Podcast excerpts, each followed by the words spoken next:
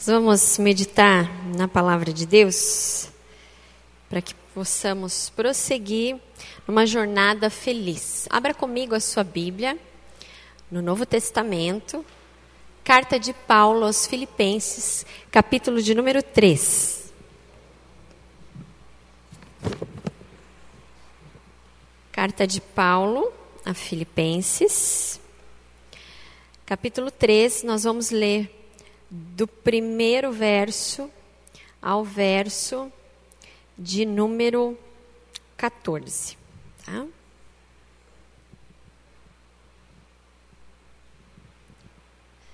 A linguagem que eu vou ler é a versão internacional, tá? Filipenses capítulo 3, a partir do verso 1 ao verso de número 14. Finalmente, meus irmãos, alegrem-se no Senhor. Escrever-lhes de novo as mesmas coisas não é cansativo para mim e é uma segurança para vocês. Cuidado com os cães, cuidado com esses que praticam o mal, cuidado com a falsa circuncisão Pois nós é que somos a circuncisão, nós é que adoramos pelo Espírito de Deus, que nos gloriamos em Cristo Jesus e não temos confiança alguma na carne. Embora eu mesmo tivesse razões para ter tal confiança, se alguém pensa que tem razões para confiar na carne, eu ainda mais. Circuncidado no oitavo dia de vida, pertencente ao povo de Israel, a tribo de Benjamim, verdadeiro hebreu, quanto à lei, fariseu, quanto ao zelo, perseguidor da igreja, quanto à justiça que há na lei, irrepreensível. Mas o que para mim era lucro, passei a considerar perda por causa de Cristo. Mais do que isso, considero tudo como perda comparado com a suprema grandeza do conhecimento de Cristo Jesus, meu Senhor, por cuja causa perdi todas as coisas. Eu as considero como esterco para poder ganhar a Cristo. E ser encontrado nele, não tendo em minha própria justiça que procede da lei, mas a que vem mediante a fé em Cristo, a justiça que procede de Deus e se baseia na fé. Quero conhecer a Cristo, o poder da ressurreição e a participação em seus sofrimentos, tornando-me como Ele em sua morte, para de alguma forma alcançar a ressurreição dentre os mortos. Não que eu já tenha obtido, preste mais atenção aqui adiante, tá? Não que eu já tenha obtido tudo isso, ou tenha sido aperfeiçoado, mas prossigo para alcançá-lo, pois para isso também fui alcançado por Cristo Jesus. Irmãos, não penso que eu mesmo já o tenha alcançado, mas uma coisa faço, esquecendo-me das coisas que ficam para trás e avançando para as que estão adiante. Prossigo para o alvo a fim de ganhar o prêmio do chamado celestial de Deus em Cristo Jesus. Vou ler novamente o verso 13 e o verso 14. Irmãos, não penso que eu mesmo já tenha o alcançado, mas uma coisa faço esquecendo-me das coisas que ficaram para trás e avançando para as que estão adiante, prossigo para o alvo, a fim de ganhar o prêmio do chamado celestial de Deus em Cristo Jesus. Amém? Obrigada, Senhor. Obrigada porque a tua palavra é viva, é eficaz e fala conosco. Por isso que nós estamos aqui. Nosso coração quer ouvir o que o Senhor tem para nós nessa tarde. E que essa palavra, nessa meditação desse texto, o teu Espírito Santo possa iluminar os nossos pensamentos e os nossos corações, de forma que saíamos daqui plenos do Senhor para mais uma jornada na nossa vida. Essa é a nossa oração em nome de Jesus. Amém. Por uma jornada feliz. Vamos falar hoje sobre o tema. É para frente que se anda. Já ouviu esse, esse ditado por aí? É para frente que se anda. Parece uma coisa tão óbvia, né? Eu estava pensando nisso, eu falei, gente, mas é óbvio que é para frente que se anda. Mas será que realmente o povo de Deus, o povo que conhece a Deus, o povo que anda com o Senhor, o povo que crê em Jesus, o povo que tem fé, realmente anda para frente? Vamos pensar segundo o texto. Bom, se é para frente que se anda, então e o retroceder? Às vezes na nossa vida a gente fala muito assim, olha, vou precisar dar um passo para trás nessa questão, né? Vou precisar segurar um pouquinho, dar um passo para trás. Dar um passo para trás, muitas vezes, não significa perda ou derrota. Eu mesmo várias vezes já falei sobre esse tema. Mas o retroceder no que se diz aos planos de Deus, ao que Ele tem para nós, por nossa própria vontade, por nosso próprio entendimento ou por nossa própria fraqueza, não agrada ao Senhor. Né? Em Hebreus está escrito né? que nós não somos daqueles que retrocedem, mas daqueles que avançam e são salvos. Assim está escrito na palavra do Senhor. E uma jornada feliz não significa que ela vai ser ah, uma jornada sem problemas, sem lutas, sem dificuldades. Mas ela é feliz por causa da nossa fé. Que mesmo ao passar por tribulações, que mesmo passando por obstáculos, que mesmo passando por indecisões, dúvidas que podem muitas vezes nos cercar, ela não vai deixar de ser feliz porque o que faz dela feliz é a nossa fé em Cristo Jesus. E se nós temos fé em Cristo Jesus, então sim, é para frente que se anda.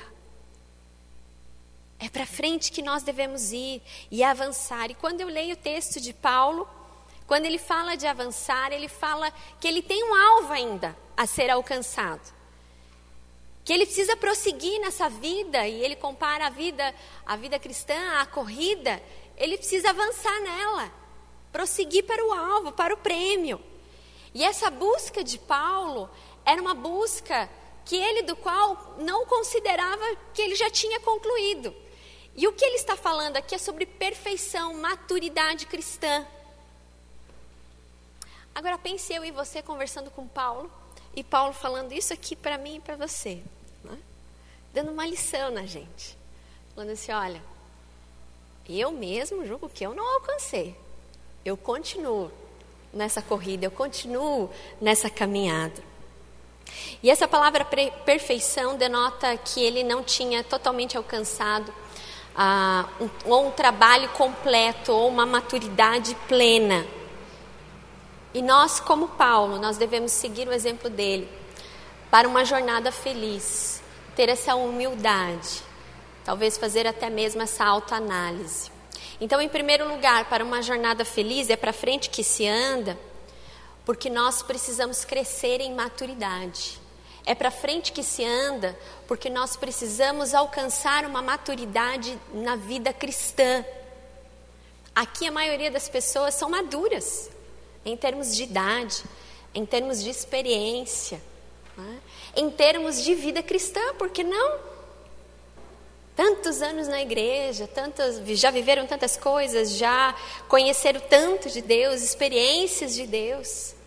Eu quero falar para você, de acordo com Paulo, você ainda não alcançou a maturidade cristã totalmente. Porque se Paulo era Paulo, falou isso, então não vai ser eu e você que vamos falar que nós somos, alcançamos totalmente essa maturidade. Então, para essa jornada ser feliz de fato, nós precisamos continuar a andar nela, ir para frente, alcançar mais. Mas não ser como o pastor Carlos falava, eu nunca me esqueço, né? Quer dizer, ele ainda fala, né? Porque ele está vivo, né? Mas como ele sempre pregava, não pode ser o crente tatu, né? O crente tatu só quer se aprofundar mais em Deus, né? Vai cavando para si, cavando para si e não tem fim, né? Nós precisamos crescer na maturidade cristã e falar como Paulo mesmo: eu sou o menor dos vasos. Eu ainda preciso conhecer mais desse Deus. E na nossa jornada muitas coisas acontecem, como eu falei, muitos obstáculos. E esses obstáculos, essas lutas, essas provações é que nos levam a alcançar cada vez mais essa maturidade cristã. Há quantas pessoas que muitas vezes conhecem a Deus anos e anos, mas basta um vendaval dentro da sua casa, basta um vendaval na sua família ou notícias ruins, parece que ela não conhece nada de Deus. Ela começa a se desesperar, ela começa a se lamentar, ela já começa a naufragar na fé. É nesses momentos que nós crescemos. E graças a Deus por esses momentos, porque a própria palavra de Deus fala em tudo dai graças. Porque se nós não tivéssemos lutas e tribulações na nossa jornada, nós não cresceríamos. A criança ela aprende andando, se machucando, caindo. Eu nunca me esqueço da minha filha, ela estava com um ano e meio para dois anos, ela estava aprendendo a andar. Ela, ela andava os primeiros passos ainda.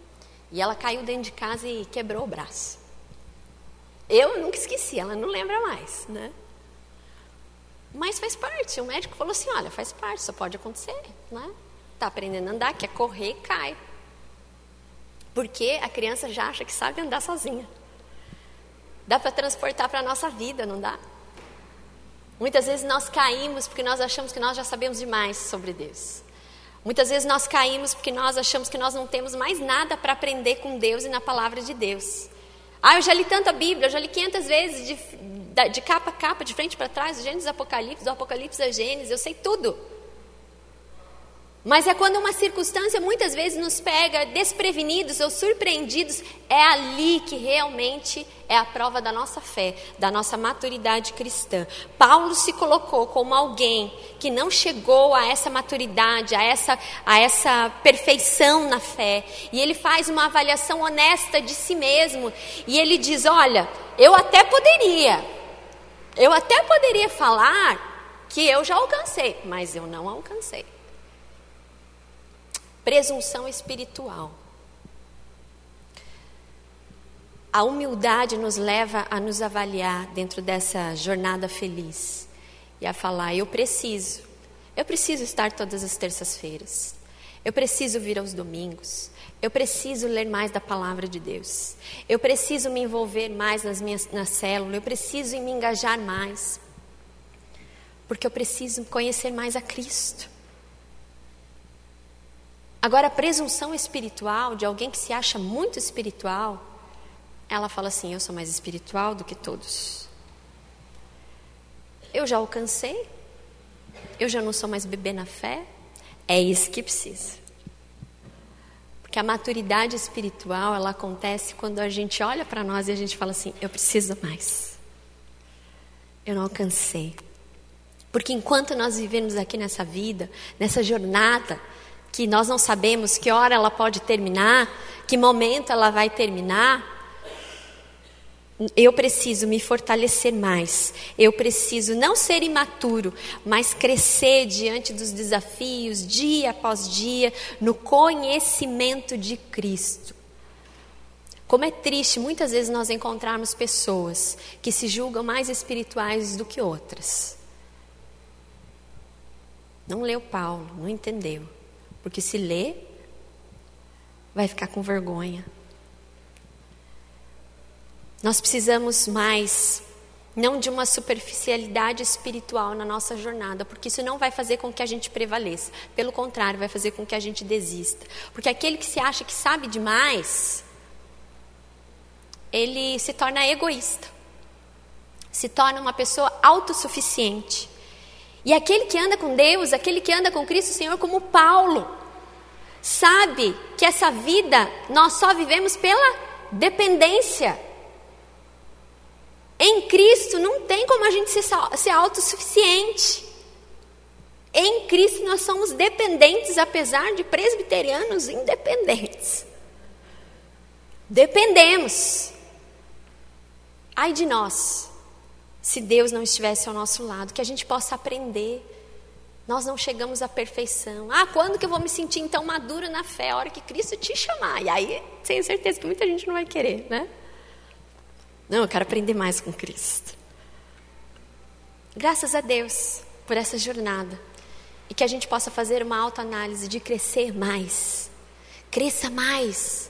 Busque mais ao ponto de que se você acha que você realmente está chegando a uma certa maturidade, ao ponto de você transbordar, de ajudar outros nessa caminhada, de auxiliar outros nessa jornada, para que ela de fato seja uma jornada feliz.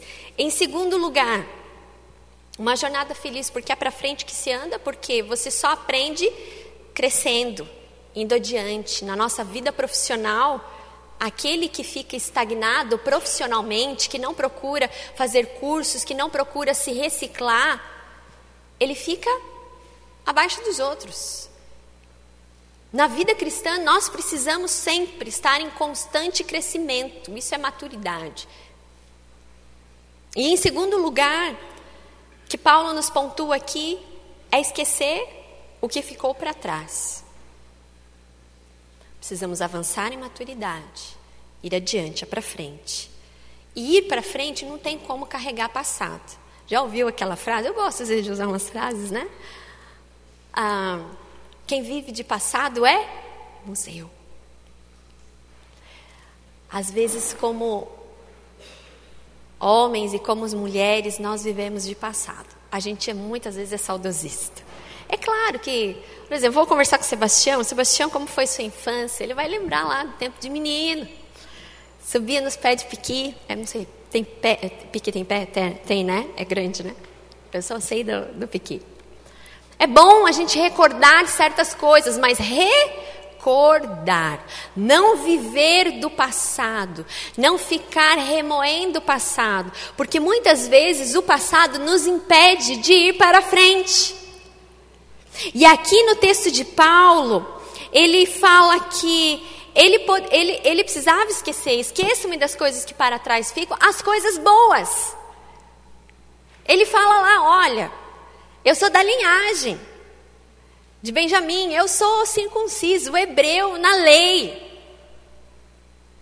Ele recorda o seu passado que do qual para ele é motivo de, de orgulho, mas ele fala: eu não quero mergulhar desse passado, eu não quero me prender nessas coisas.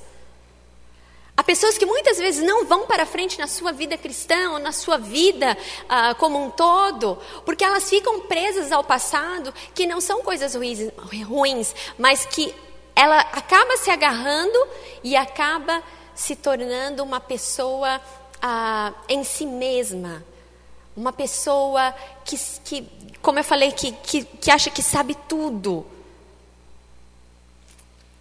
Que é maioral. Paulo poderia ter se achado isso, mas ele fala: não, eu quero esquecer essas coisas, porque essas coisas, eu não quero dar glória a mim mesmo, eu não quero me vangloriar. Essas coisas eu quero esquecer, porque eu ainda preciso avançar, eu ainda preciso prosseguir, eu ainda preciso progredir. E é isso que nós precisamos, irmãos e irmãs. O que será que muitas vezes nos prende e não nos deixa avançar nessa para que essa jornada seja feliz de fato? Às vezes são coisas boas. Ah, mas na mocidade eu fazia isso quando eu era jovem. A vida daqui para frente. Você chegou até aqui graças a essas coisas, amém, glória a Deus, mas é para frente. Mas Paulo também fala de coisas ruins que ele queria esquecer. Ele fala: Eu fui perseguidor de Cristo, eu fui perseguidor da igreja. Coisas que o entristeciam. E Paulo, se ele fosse elencar tantas coisas que na sua vida, na sua jornada, foram ruins, foram difíceis, ele poderia se entristecer assim como eu e você, talvez tenhamos nessa nossa jornada até aqui um passado que talvez te aprisiona, que te prende. Um passado que não te deixa seguir em frente. Às vezes as pessoas chegam para nós e falam assim: Pastora, minha vida não vai, minha vida não anda para frente, o meu casamento não anda para frente. Aí você vai ver algumas amarras, algumas coisas que não foram tratadas. E aqui, nessa tarde, né, nosso propósito de terça-feira é a cura da alma, é a cura do espírito, é a cura do corpo. Quando você se prende ao passado e esse passado não te deixa avançar, não te deixa prosseguir, não te deixa ir para frente, você adoece. Você deixa de viver os planos que Deus tem para você. Por isso, você precisa se libertar e pedir realmente a cura de coisas que talvez aconteceram no seu passado, de coisas que te machucaram, de coisas das quais hoje você vê que a sua vida não anda porque te deixa triste.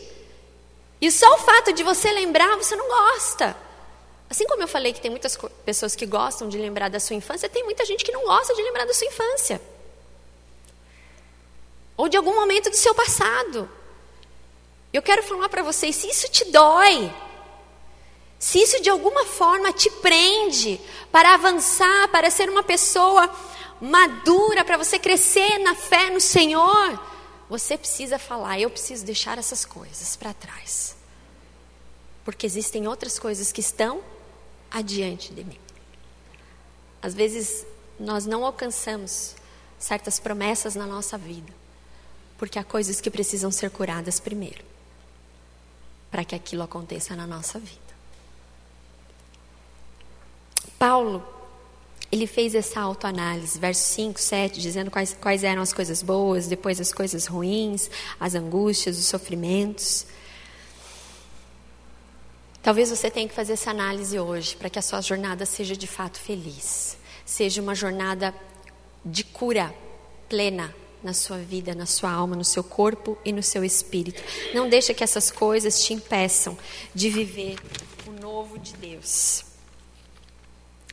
Em terceiro e último lugar, para uma jornada feliz, nós precisamos prosseguir para as coisas novas.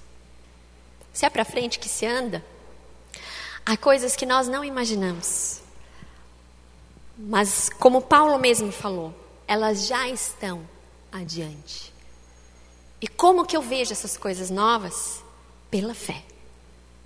É pela fé. É pela fé que eu contemplo aquilo que Deus ainda quer fazer na minha vida.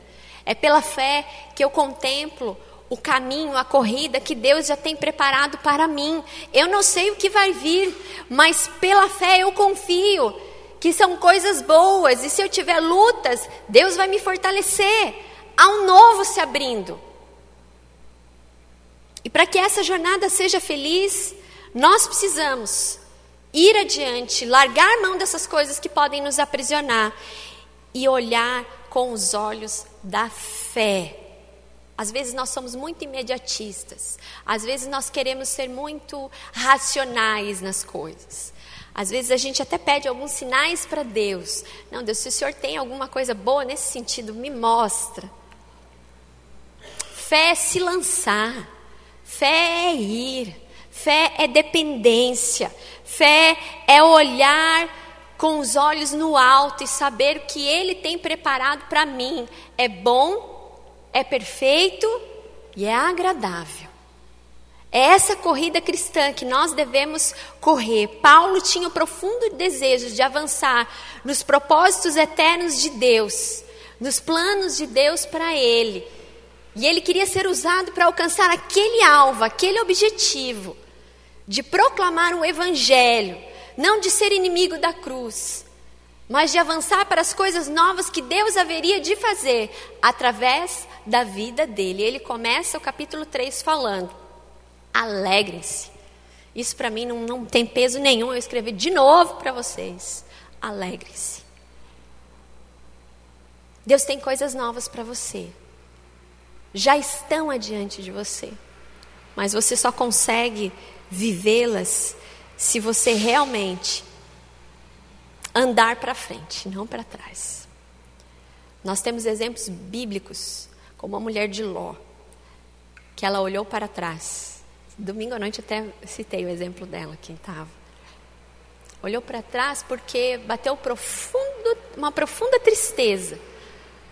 Porque ela lembrou do palácio dela, ela lembrou das joias dela que ela estava deixando para trás aos nossos olhos eram coisas boas, mas não era o plano de Deus.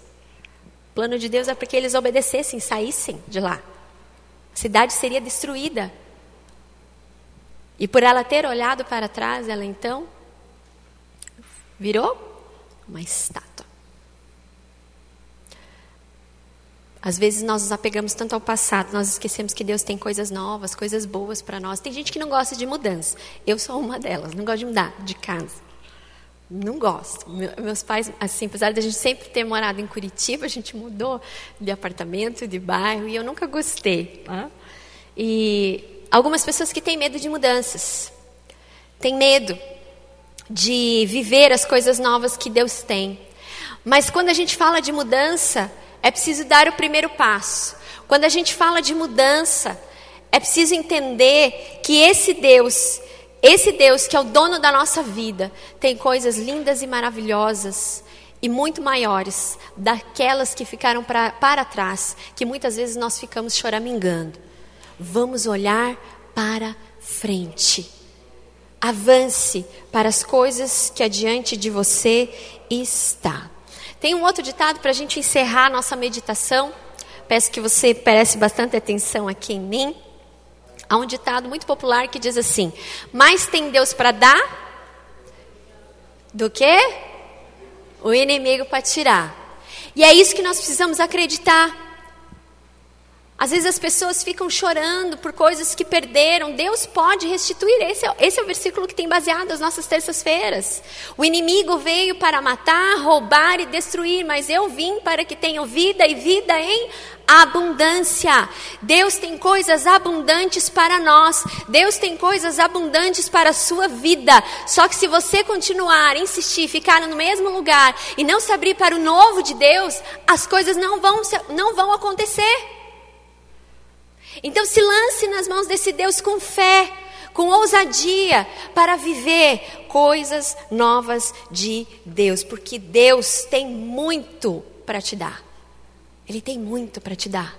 Seja qual for a área da sua vida que você tem colocado diante de Deus, prossiga para que você tenha essa jornada feliz em viver as coisas novas do Senhor. Amém?